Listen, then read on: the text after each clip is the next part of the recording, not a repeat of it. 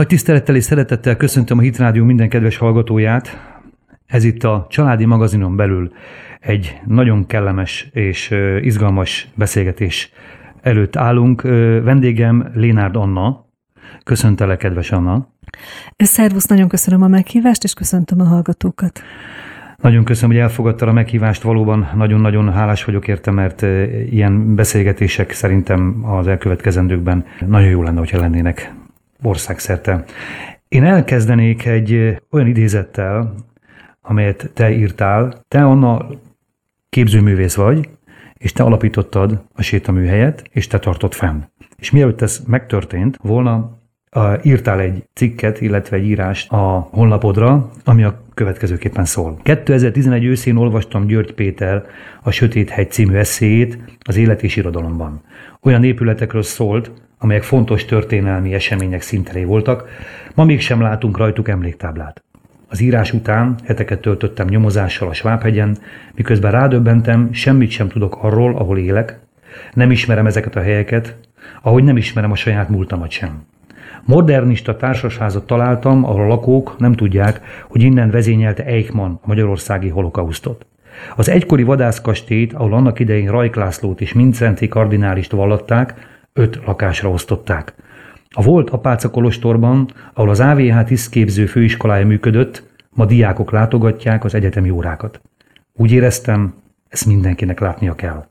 Így született meg a Szellemek a Svábhegyen és a Műpap, ami ma már sétaműhely néven működik. Tehát sétaműhely néven működik, az a kezdeményezés, hogy te gondoltál ki, te álmodtál meg, és te tartasz fenn. Anna, kérdeznélek az eletekről, hogyan indult ez az egész? Hát köszönöm, hogy felolvastad ezt a szöveget, mert ahogy hallgattam, egészen nosztalgikus érzés fogott el. Nagyon régen nem hallottam úgymond saját magamat.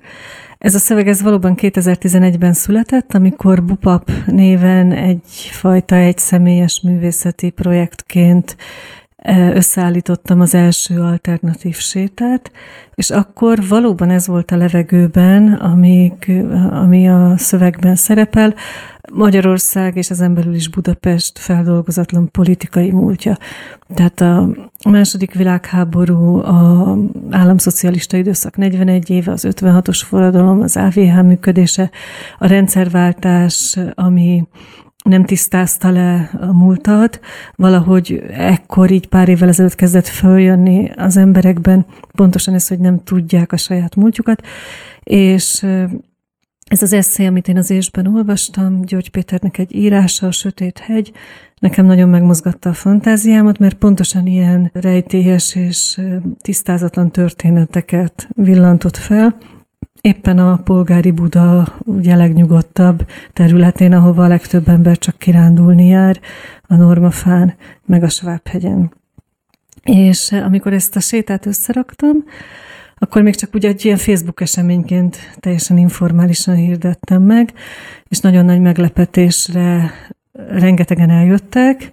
Az első sétára kijött a Magyar Narancs, úgyhogy hm. már azonnal megjelent róla egy cikk a következő héten.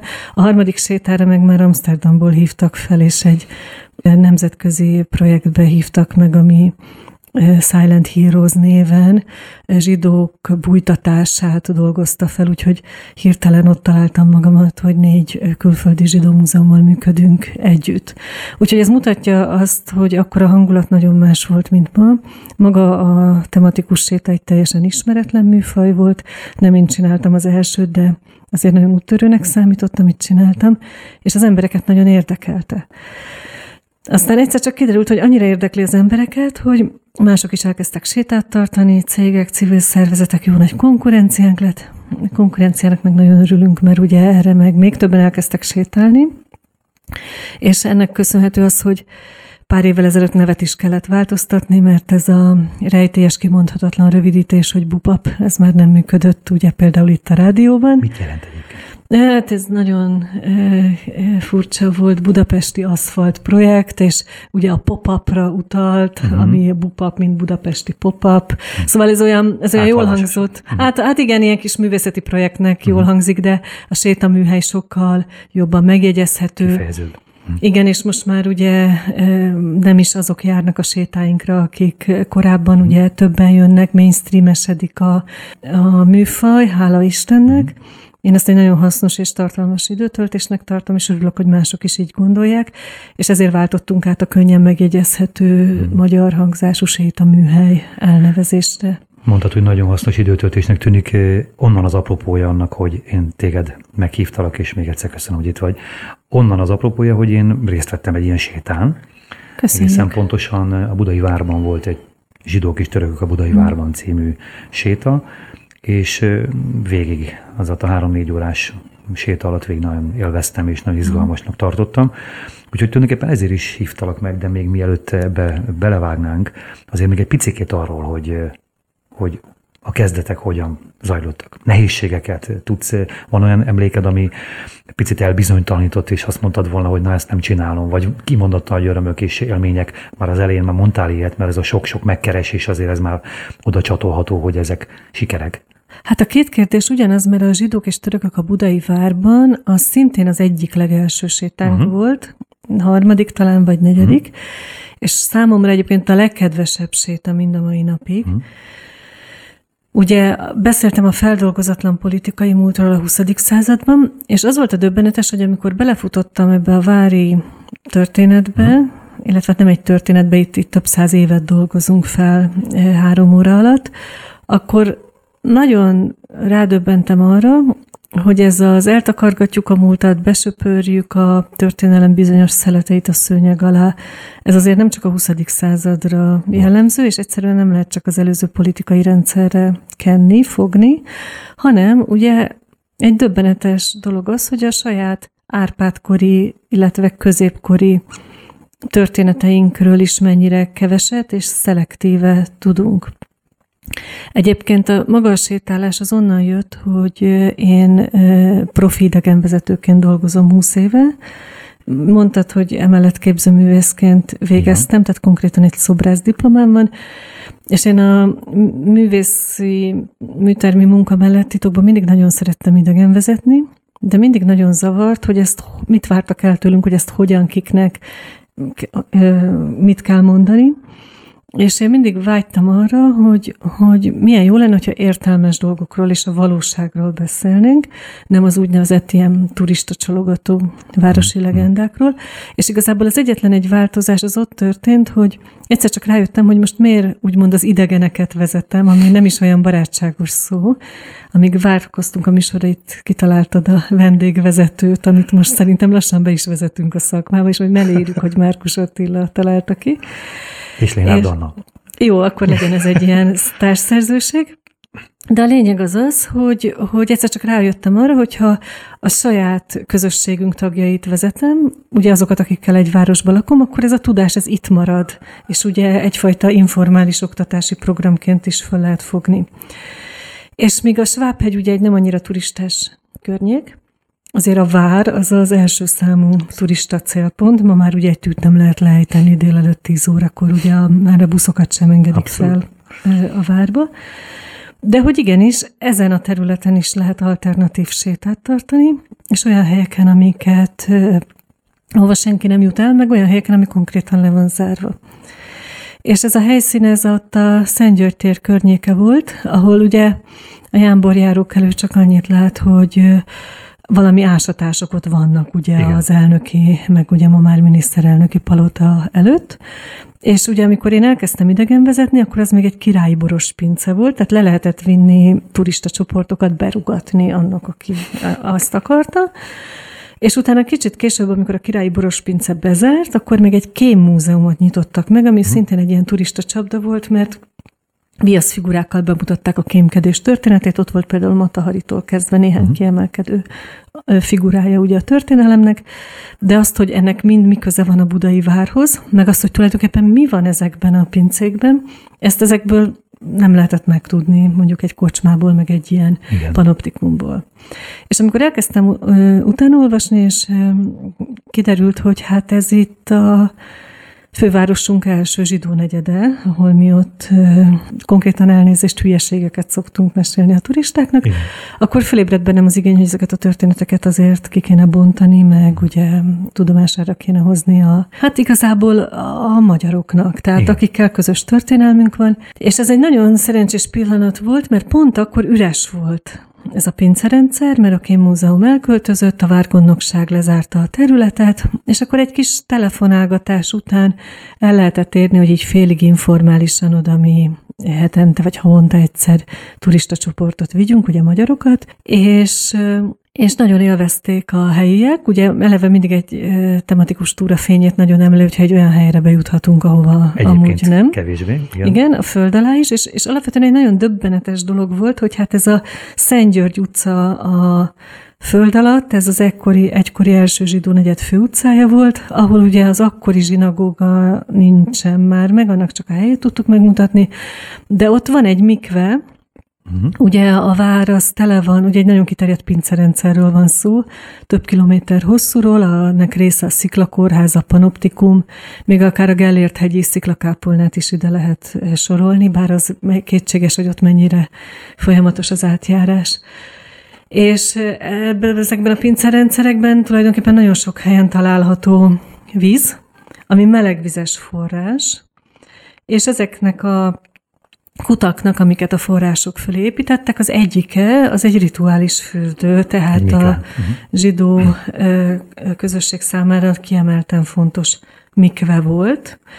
És ugye az, hogy ez egy melegvizes mikve volt, ez egészen különleges, mert egyfelől nagyon kellemes volt egy olyan korszakban, amikor ugye a rituális fürdés kötelező volt, de hát télen erősen megfázásgyanús volt, ugye nem volt hajszárító, főleg nőknek úgy kellett vizes fejjel hazamenni hogy ebben az esetben, hogyha a meleg vízbe fürödhetnek, ugye ez egy fantasztikus lehetőség volt, másrészt ez egy haláhikus vitát is eredményezett. Bécs, a bécsi rabbinak kellett döntenie abban, hogy, hogy ez érvényese, úgymond. Kósere, igen. Kósere, mert hogy a meleg, meleg vízről ugye kétségei támadtak az akkori középkori közösségnek. És hát ezek ugye olyan történetek, amik, amik fölébresztettek nagyon sok további kérdést, és mi sem számítottunk ekkora siker, hogy amikor elkezdtük hozni a csoportokat, hát egyrészt jöttek az újságírók, ők írtak a történetről.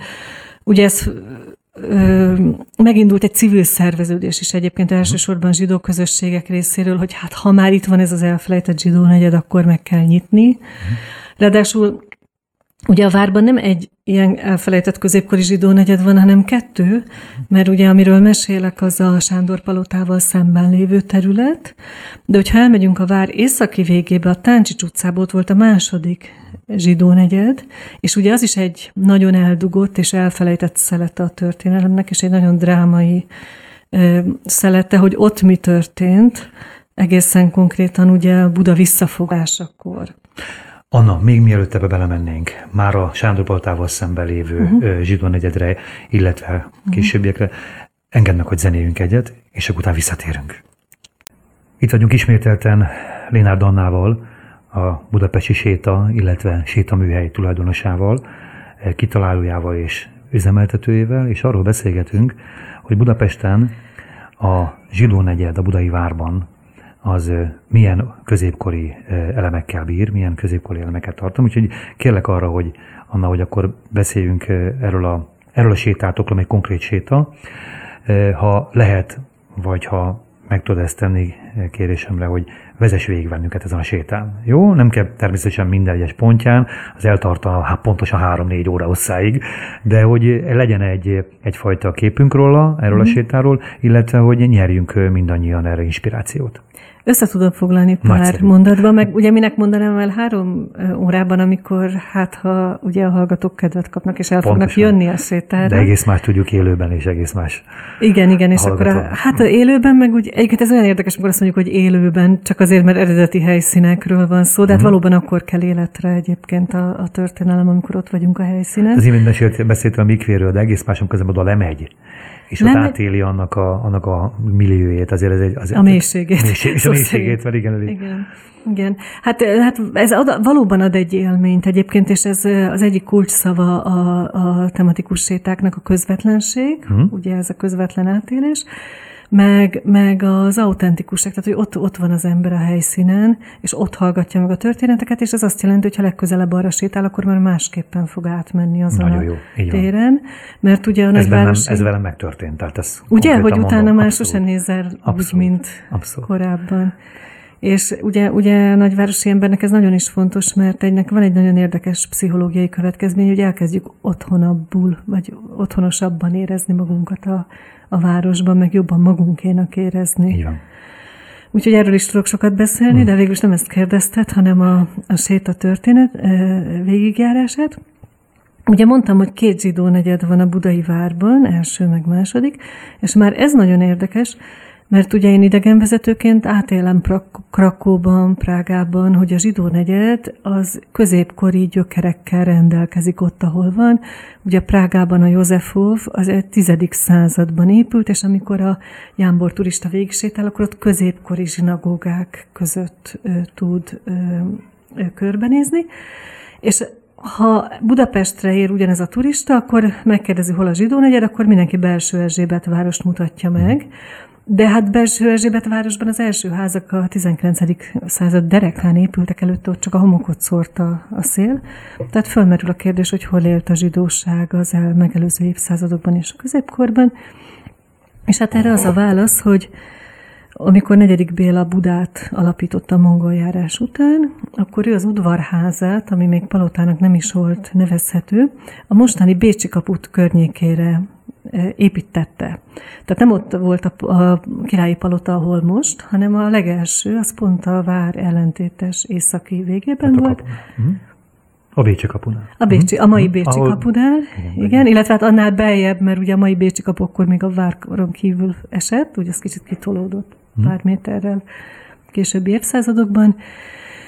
És hát a zsidóság, aki Hát úgy, úgy akkor, akkor ott a középkorban a szabadkirályi városokban letelepedhetett, azért igyekezett nem túl közel letelepedni a királyi udvarhoz, úgyhogy ez volt az oka, hogy ők a vár déli végében kezdtek házakat építeni, ugye a mai Szentgyörgy téren, és nagyon is szolgálatára voltak negyedik Bélának a mongol járás utáni ínséges és szegény időszakban, tehát az ő pénzügyi szakértelmük nagyon szükséges is volt az ország újjáépítéséhez, és azok a tárgyi bizonyítékok is, amiket találunk, a Héber feliratos pénzérme például, mutatja azt, hogy, hogy hát aktívan részt vettek ugye a gazdasági folyamatokban.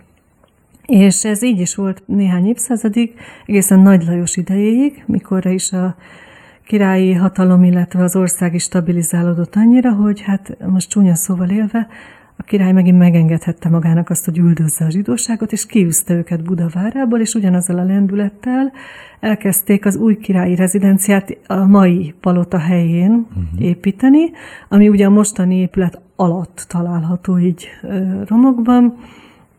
Ez az úgynevezett friss palota, ugye később Luxemburg és Zsigmond majd Mátyás király fejezi be, de hát négy évvel később, amikor a gazdaság miatt jelentősen visszaesett, már nem a palotaépítés miatt, hanem a zsidóság kiűzése uh-huh. miatt, akkor Nagy is úgy döntött, hogy talán mégiscsak jó lenne visszahívni a zsidókat.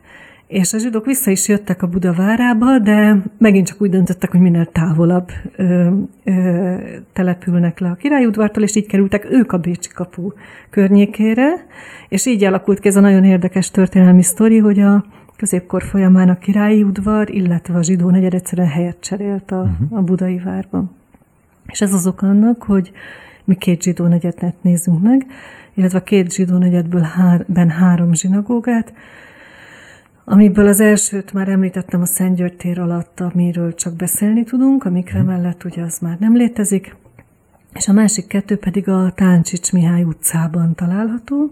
Ez az az, az, az első, amit az imént említettél, amit az út alatt tudunk felfedezni nyomait ennek a, ennek a zsinagógának, igaz? Ez erről, erről hát az első zsidó negyedben volt hmm. egy, a Szent tér alatt, és hogyha most átsétálunk, tehát ugye a sétát kérdezted, a séta az a lényegében Sándor Palotától indul, Igen. a Szentgyörtér környékén mesélünk, negyedik Béla idején elindítjuk a sétát, ahol ugye nem csak a mikvét mutatjuk meg a föld alatt, de hogy kijövünk a, újra a várfalnál. Ott egyetlen egy rövid falszakasz van, amit még negyedik Béla korából megmaradt eredetiként, uh-huh. és ha ott lenézünk ugye az alagút környékére, akkor az a nagyon csúnya, sok emeletes OTP toronyház, Pontosan az a telek volt az, ahol a zsidó temető volt 1278-ig. Uh-huh. Mhm. És aki eljön a sétára, az azt is megtudja, hogy miért oda temették Verbőci Istvánt, aki ugye, uh-huh. hát ő nem volt zsidó, de mégis ott nyugodott egészen. És miért is?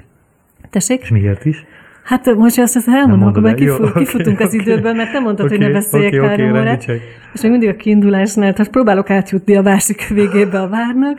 Ugye, hogy átsétálunk ott a, hát a Mágyás templomnál is van törökkori történet, bemegyünk a Domonkus udvarba is, uh-huh. ott a Hilton környékén, de a lényege az a Táncsics Mihály utcában fog történni, ahol a második zsidó negyed alakult, és amit nagyon sokáig Judengasszénak is neveztek emiatt.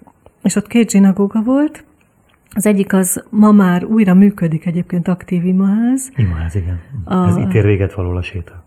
Igen, uh-huh. a Táncsics utca 26-ba meg lehet, oda be is tudunk menni. Uh-huh. De ott az udvarba található három nagy gótikus oszlop maradvány, ami a másik zsinagógából származik, ami 1492-ben épült, és akkor a korának egyik leghatalmasabb és egy nagyon attraktív épülete volt, és annak a helyére hátra megyünk ugye a, a sétányra, oda az amerikai követségi rezidencia mellé, uh-huh.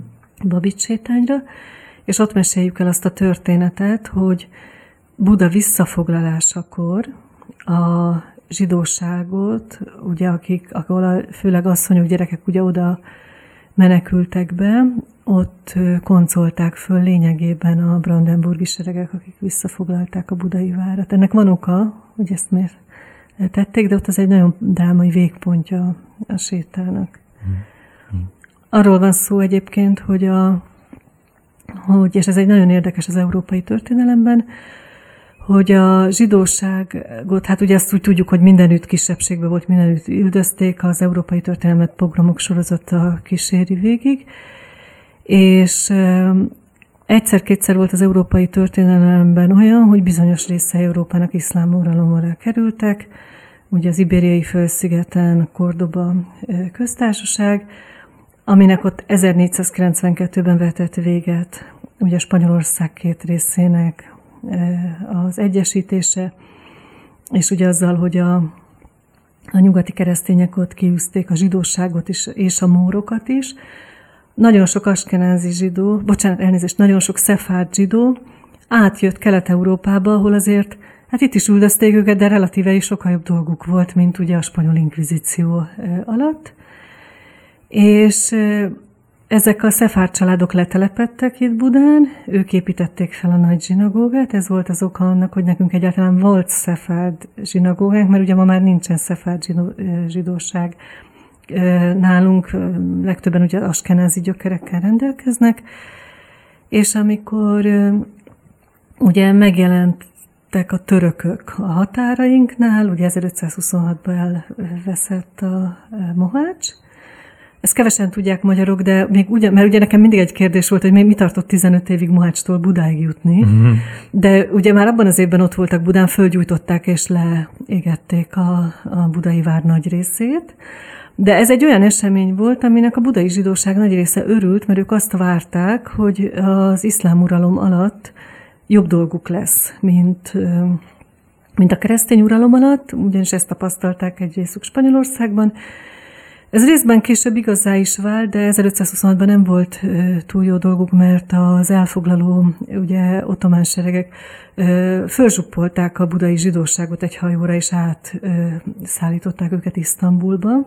Úgyhogy 15 évig a Judengasse az üres is volt, és csak 1541-ben, amikor végleg letelepettek a, a ugye, ugye kialakították a a pasa székhelyét a budai várban, akkor kezdett a zsidóság visszatelepedni, uh-huh. és onnantól kezdve viszont 168 évig Buda elfoglalása ideje alatt ők megkötötték azt a kisebbségi szerződést a, az otománokkal, amire ugye a keresztények nem voltak hajlandók, mert ők harcoltak a, a, az országukat elfoglaló ö, seregek ellen. És miután a zsidóság így relatíve nyugalomban élt a, a budai várban, ezért amikor ugye a budai várat megpróbáltuk visszafoglalni, ugye legalább öt nagy ostrommal, akkor a zsidóság azért mindig a, a, a elfoglalók oldalán harcolt.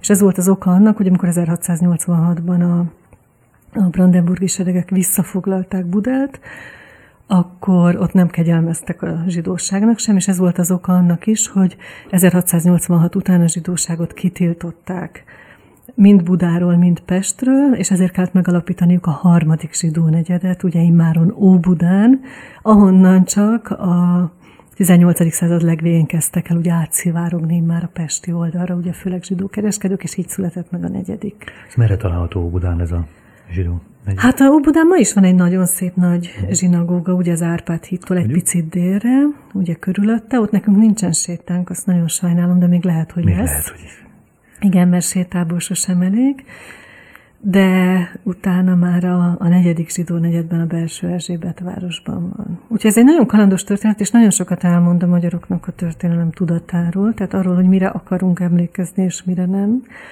És én azért ezt nagyon fontosnak tartottam, hogy hogy, hogy kicsit hozzuk felszínre a szószoros értelmében is ezeket az emlékeket.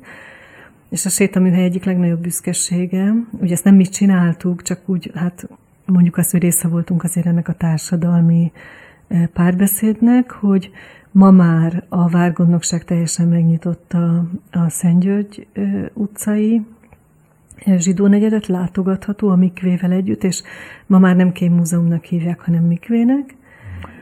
És a másik végén, ugye ott a, a Babics sétánynál pedig egy emléktábla is kikerült az elpusztult zsinagóga és a mintegy 1500 halálos áldozatra emlékezve. Nagy. Igaz, hogy egy olyan helyre raktak ki az emléktáblát, ahol valószínűleg senki nem fogja látni, csak néhány arra tévedő valaki. Vagy de már oda visztek ti. Akik, akit mi oda viszünk, de hát ennek is örülünk a kis eredményeknek. Igen. És azt gondolom, hogy nagyon fontos, hogy, hogy tudjuk ezeket az elfelejtett történeteket. Ez kis lépés a sétaműhelynek, de nagy lépés az emberiségnek. Hát így Ez is a- fogalmazhatunk, igen. igen. Kedves Anna, egy pár percet megint zenélnénk, aztán utána visszatérünk újra. Ismét itt vagyunk Lénárd Annával, a sétaműhely vezetőjével. Egy megjegyzés a sétával kapcsolatban. Anna, néhány évvel ezelőtt hallottam Réz András filmesztétát egy uh-huh. rádióriportban, és azt mondta az András, hogy hát megbeszélték a családjával egyik alkalommal, hogy nem mennek nyaralni, nem mennek se külföldre, sehová, hanem rászánják ezt a szabadságot arra, hogy végsétálnak úgy Budapesten, hogy ne csak lehajtott fejjel és rohanva, hogy az ember általában át szokott rohanni egy ilyen csodálatos városon, mint Budapest, hanem felemelik a fejüket, és megnézik azt, hogy mi körülöttük van, és ami körülveszi őket. És mondta, hogy óriási élménye volt, uh-huh. hogy nézegette a, az épületek homlokzatát, csodálatos építészettel szembesült, és ö, végig járva az egész várost így nagyon nagy élményt szerzett számára, és azt mondta, hogy fantasztikus volt ez a hét.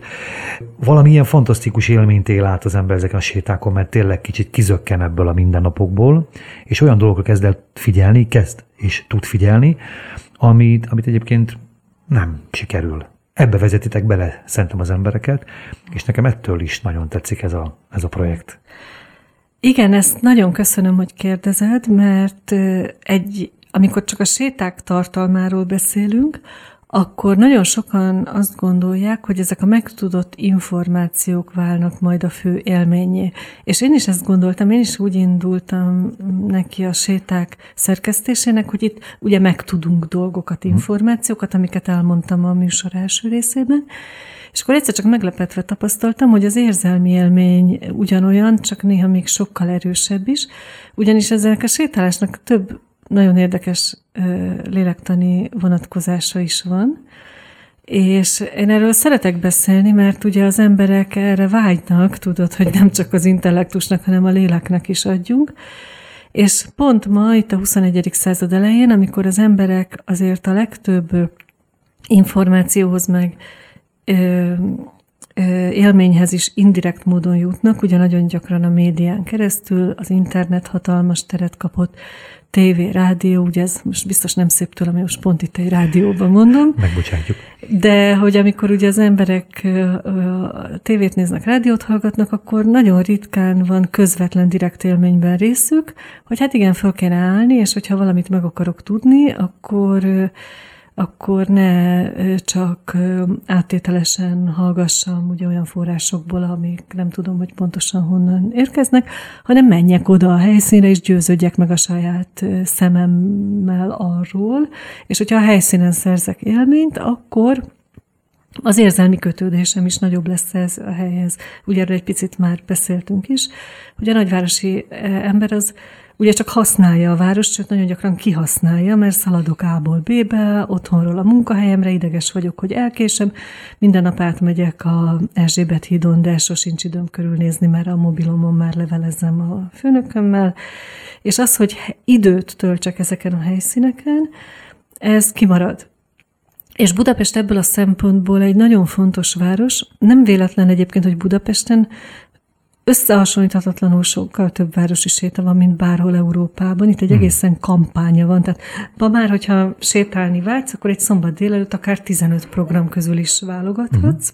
Hmm. És én ezt egyfajta válságterméknek is gondolom, vagy legalábbis annak, hogy hogy Budapest az egy magyarázatra szoruló város. Uh-huh. Mert ugye az előbb említettem Prágát, ahol minden úgy van, ahogy a város alapítása óta organikusan egymásra építettek a különböző generációk. Ugye Prágát nem nagyon rombolták le, még a második világháború is megkímélte, Budapest pedig ennek éppen az ellentéte. Kevés traumatizáltabb várost ismerünk Európában. Ugye a második világháború még mind a mai napig nagyon kevesen tudják, hogy Stalingrad után a második leghosszabb ostroma volt a budapesti, a második világháborúnak. És amikor ugye pont az Erzsébet hidat említem, mert én ott szoktam átmenni minden nap, Ugye megyek át a hídon, ami már eleve nem az eredeti, mert ugye minden hidat felrobbantottak, hogy a belvárosi plébánia templomra így ráfekszik a híd, de nem tudom, hogy miért. Mellette a március 15-e térén templomnak hiányzik a fele tornya, éppen most datarozzák, ugye nagyon szép görög, de most már orosz ortodox templom. Azt, hogy a szemmel láthatólag az egész forgalmat ráeresztették a Duna rakpartjaira. Tehát, tehát bárhova nézek, ott mindenütt érzem, hogy itt valami történt. És én nagyon sokat szorongtam is egyébként ezekben a terekben, tehát sose volt az az idilli érzésem, mint Prágába uh-huh. vagy Velencébe, hogy ott ugye minden rendben van. Uh-huh. Ezek a városok nem véletlenül válnak ilyen nászutas városokká. Uh-huh.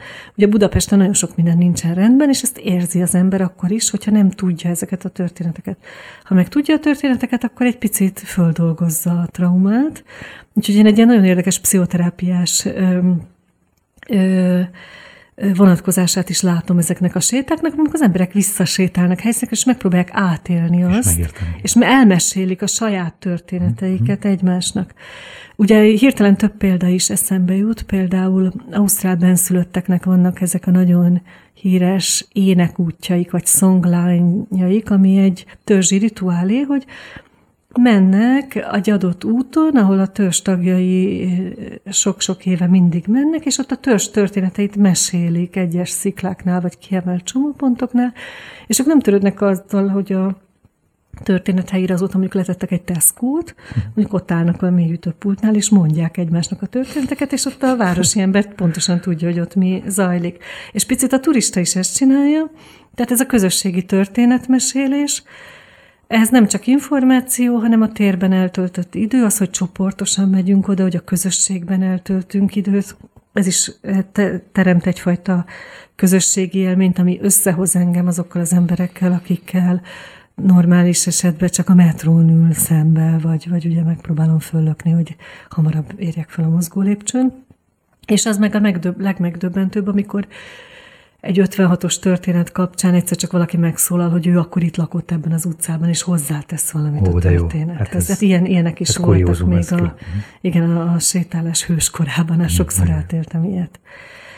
És hát most miket soroltam még a Hát igen, a, tehát a lokálpatrióta érzéseket növeli, a szorongást oldja, a közösségi élményt növeli, és ezek mind-mind olyan dolgok, amik miatt az emberek megszeretik a sétálást egyébként. Ugye a fizikai aktivitás is egyébként, hogy fölállok Abszolút. egy picit, nagyon jó az ütemezése is, mert hogy mesél 10 percet a sétavezető, akkor utána 15 percig együtt sétálok másokkal, akik ugyanezt hallották, és akkor földolgozzuk a történeteket, hmm. megemésztjük, megbeszéljük, utána jön a következő B, B-től C-ig, megbeszéljük azokat a hallottakat. Nagyon Amik jó, történtek. tehát egy közösségi program is, tehát abszolút a... Igen, úgyhogy még tanulási módszernek is nagyon jó. Nem véletlen ugye, hogy az ókori iskolákban is ugye bevet volt ugye sétálni a kerengőben, igen, vagy igen. akár a szerzetesi igen, korban is, és és úgy tanulni. Van több zsíró vonatkozású sétátok is, legalábbis aminek kapcsán ott van. Mondasz Igen. még egyet-kettőt? Igen, nagyon-nagyon szívesen, mert nagyon széles a paletta, és igyekszünk egyébként, hogy a legkülönbözőbb közösségek, pártállások, történelmi korok, férfiak, nők, tehát igyekszünk felölelni széles skáláját a lehetséges témáknak. És hát a, zsidó vonatkozása sok sétának van. A legrégebbi, hogyha most kronológiaiak haladunk a zsidók és törökök a budai várban, ha átugrunk az újkorba, akkor pont a belső Erzsébet városban az ortodox zsidók, Pesten ugye, ami arról az időszakról szól, amikor megalakult az ortodox hitközség, tehát lényegében elvált a neológ Igen. közösségektől. 1868-ban, ugye nem véletlen az évszám, 1867-ben váltak egyenrangú állampolgáraivá a más vallású emberek a keresztényekkel, onnantól kezdve engedhették meg maguknak a teológiai diskurzusokat. Egész addig kénytelenek voltak az elnyomásban összetartani, és ez egy másik történelmi sétánk, és utána vannak könnyedebb témáink, én nagyon szeretem a családtörténeteket, amikor egy családnak mondjuk a három generációján hmm. végig kísérik a, a látogatók a történelmet. Pont nekem is ez jutott eszembe, igen, hát a napfény íze is hasonló, az egy fantasztikus film. Nekünk meg van két fantasztikus sétánk. Az egyik a, na az egy nagyon szórakoztató, az egy csepp unikum. Uh-huh. Bocsánat, na most kimondtam. Mert ugye a sétának az a cím, hogy egy csepp siker. Jaj, de jó, és, és a, akkor és a cvak család életéről nagyon jó. szól. Uh-huh ami ugye egy, majd az Unikumról szól, és ugye a Cvak család, hát ugye ez második József korától a, szól a történet napjainkig egészen.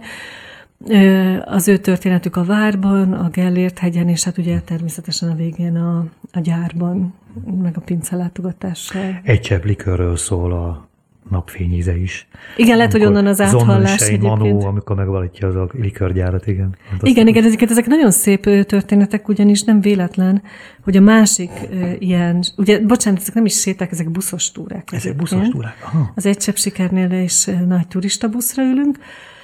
Tehát azért, a... mert nagy távolságokat jártok be, vagy, vagy ez egy direkt is, is. más? Is, is. Mert praktikusan azért, mert valahogy el kell jutni a vártól a Cvak központig, mm. a Vesz család életét bemutató buszos túránknál pedig az, az Andrási úttól megyünk ki Cseppelre, mm. ugye ez a Weiss Manfred története, de e, emellett én azért is szeretem a buszos túrákat, mert megadja a budapesti vagy magyar embernek azt a turista élményt, aki ugye sose látja nagy buszról a saját városát, és valóban egyébként nagyon érdekes, hogy három órára tényleg így átlényegülnek ezek az emberek. Turisták. Légy, turi, tehát ugye ez is volt a jelszavunk, hogy légy helyben turista, uh-huh. mert a, a helyi, ugye a lokális turizmus ami egyébként egy válságtermék, akkor szokott virágozni, amikor gazdasági válság és az embereknek nincsen pénzük messzi városra uh-huh, utazni. Uh-huh. Akkor feltalálják magukat, és akkor rájönnek, hogy nekünk milyen szép városunk van, és hát oké, okay, nem tudok elmenni Párizsba, Madridba.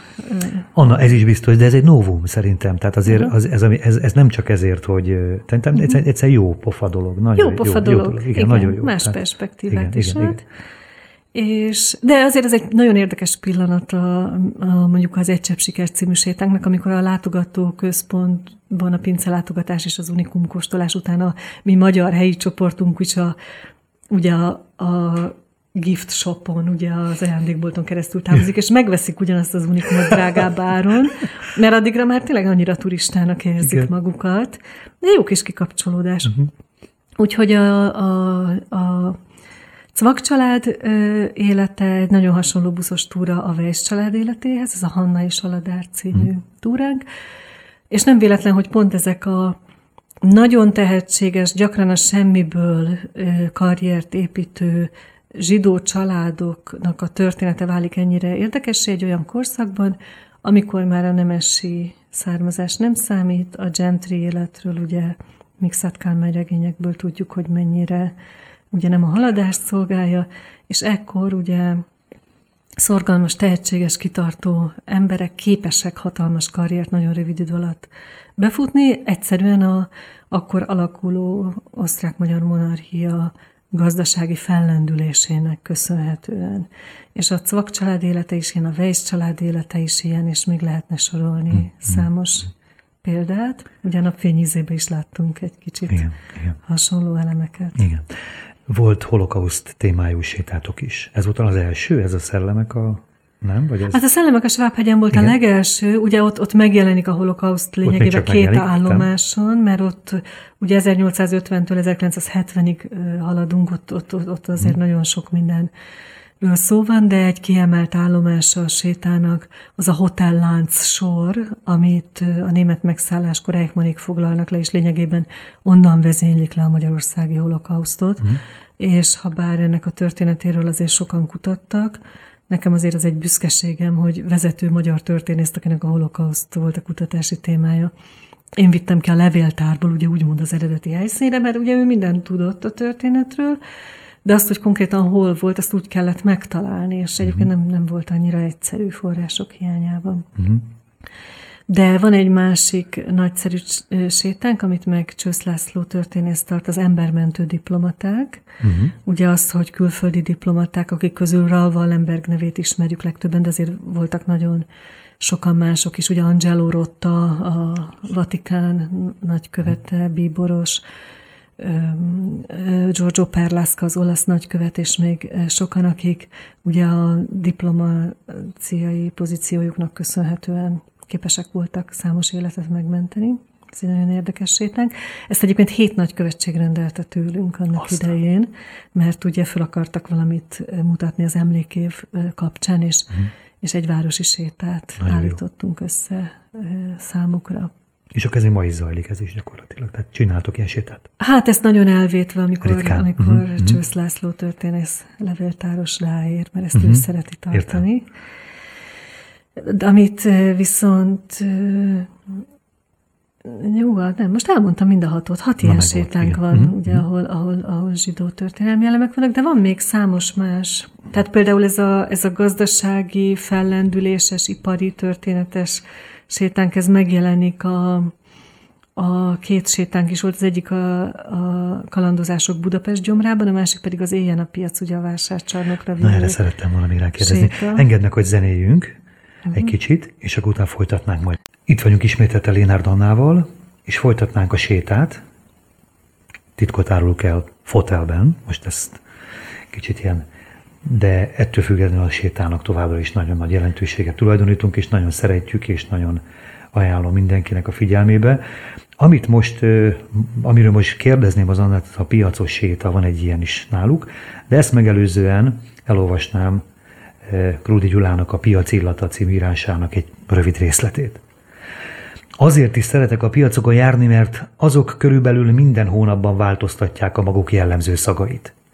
A nagy természet ilyen formán beköszönt a kőházak közé, és birtokába veszi a tereket. A kertek lelke eljön vizitbe a városokba senyvedő fákhoz. Az emberek pedig újra elgyerekesednek, amikor a barackok, dinnyék, szőlők rájuk nevetnek. Nincsen olyan mérges ember, aki komolyan haragudni tudna egy fürtszőlőre.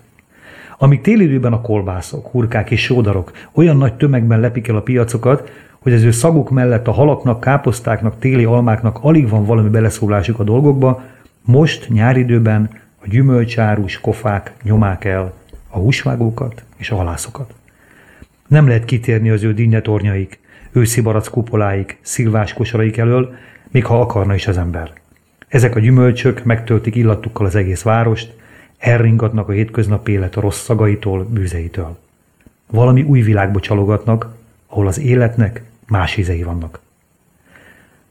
Nagyon szép írás ez Krúditól. Úgyhogy ezt így toljuk bele ebbe a sétába, kedves Anna. Hallgatlak. Hát ez nagyon szép idézet, és nem is ismertem. Közben azon gondolkodtam, hogy csak most beszélünk fotelban, de én délután négytől már sétálni fogok, mert bemutatónk lesz a Városligeti, Millénium a Városligetben, ugye ez is egy kicsit hasonló korszakról szól, de ugye a piaci sétánk meg a Kiskörúton indul, uh-huh. a mhm. vásárcsarnoknál, és szépen is fel is idézted a hangulatot, bár ugye Krúdi Gyula az már a fénykorát mutatja a piaci életnek.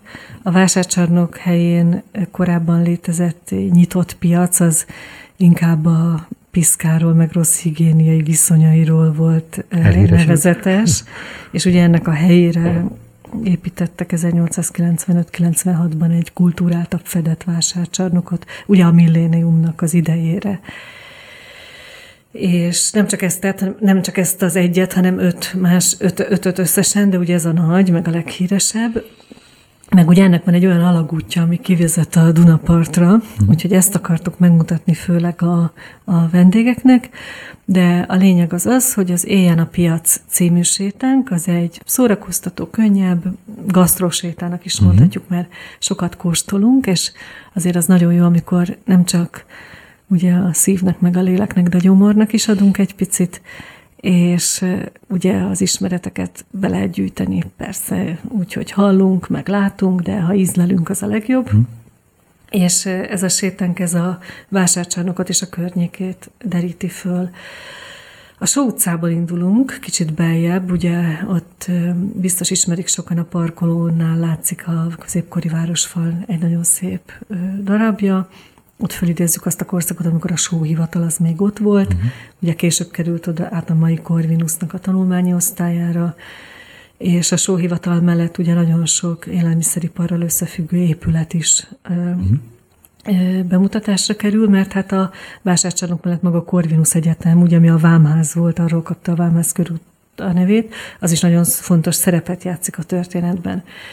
És amikor bemegyünk a piacra, akkor mindenki legizgatottabban azt várja, hogy mikor megyünk le ugye az alagútba, mert az egy olyan rész, amit amúgy nem láthatnak az érdeklődők.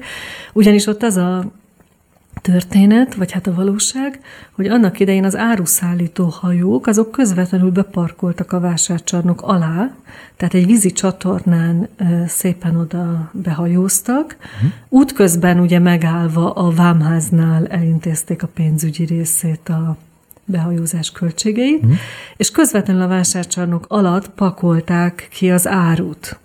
És ez a ez a folyó, vagy hát alagút még ma is létezik, ma már száraz természetesen, ö, szemétkiszállításra használják, tehát nem annyira emelkedett, mint ö, korábban, de mégis az egy valahol egy fantasztikus térélmény, amikor, amikor megnézzük a vásárcsarnokot, megkóstolunk mindent, amit lehet, a szarvasgombától kezdve a házi készítési sajtokon keresztül. Vannak ilyen nexusok a piacokon, és ezeket hát így... ilyenek is Aha, vannak, meg lehet jó. találni. Meg meg lehet találni azt a kávét, amit nem csinálnak meg a nagy érdeműeknek, csak a kofáknak. Ugye ez a kofák teljes kávéja. Hoppa.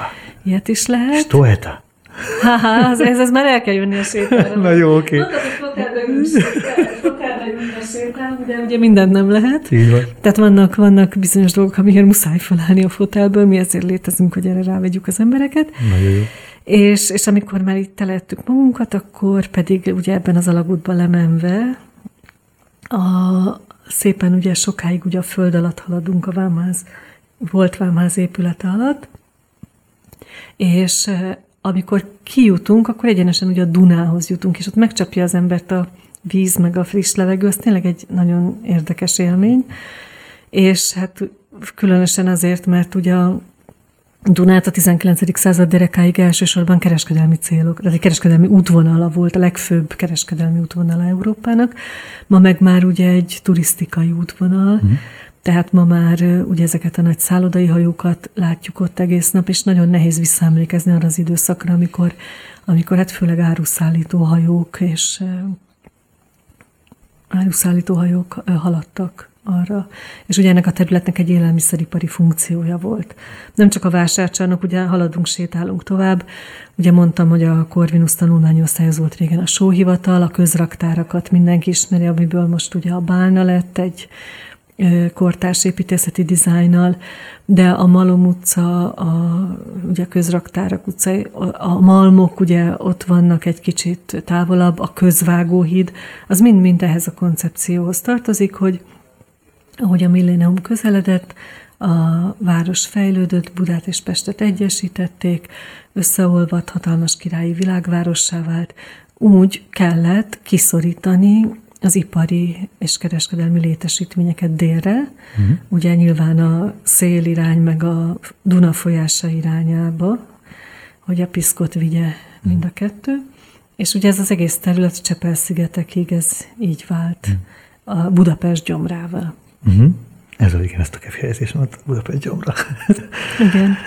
Hát így hívták ezt a területet pontosan uh-huh. azért, mert egy élelmiszeripari központ volt, uh-huh és nem véletlen, hogy a, hogy a, hogy a cvaggyár is ott van, uh-huh. de a, a malmok, a teipar, a vásárcsarnok, közvágóhíd, ugye, uh-huh. ott is egyébként elmeséljük, hogy volt a közvágóhíd, és mellette volt külön a kóservágóhíd, mert ugye uh-huh. nem keverhették a, az állatokat egymással. Uh-huh. Csak visszatérve egy picit a zsidó vonatkozásra. Igen. Igen. Kedves Anna, lassan a műsoridők végére érünk. Uh-huh. Nem tartozom mással, most már csak egy újabb köszönettel, hogy elfogadtad ezt a meghívást. Ha te is úgy akarod, akkor némi más egyéb séta elbeszélése és erről való beszélgetése kapcsán még visszatérhetünk egy ilyen beszélgetésre. Hát én örömmel jövök ide mindig, Nagyon és örülök. 40-nél is több sétánk van, úgyhogy választál Na, szabadon. akkor majd, oké. Okay. És amiket szeretnéd, azt elmesélem Nagyon-nagyon köszönöm, és nagyon sok sikert az elkövetkezendőkben, mind üzletileg, mint uh-huh. más év tekintetben. Nagyon jó vendégvezetést kívánok, Jaj, és, ezt a szót, ezt nem felejtjük el, ezt és, most és mindenkinek megírom. És, és sok sikert és Isten áldását kívánom a munkádra és ezekre a projektekre. Köszönjük Köszönöm a egyszer. meghívást, és gyertek bármikor a sétára, várunk titeket és a hallgatókat is. Nagyon köszönjük.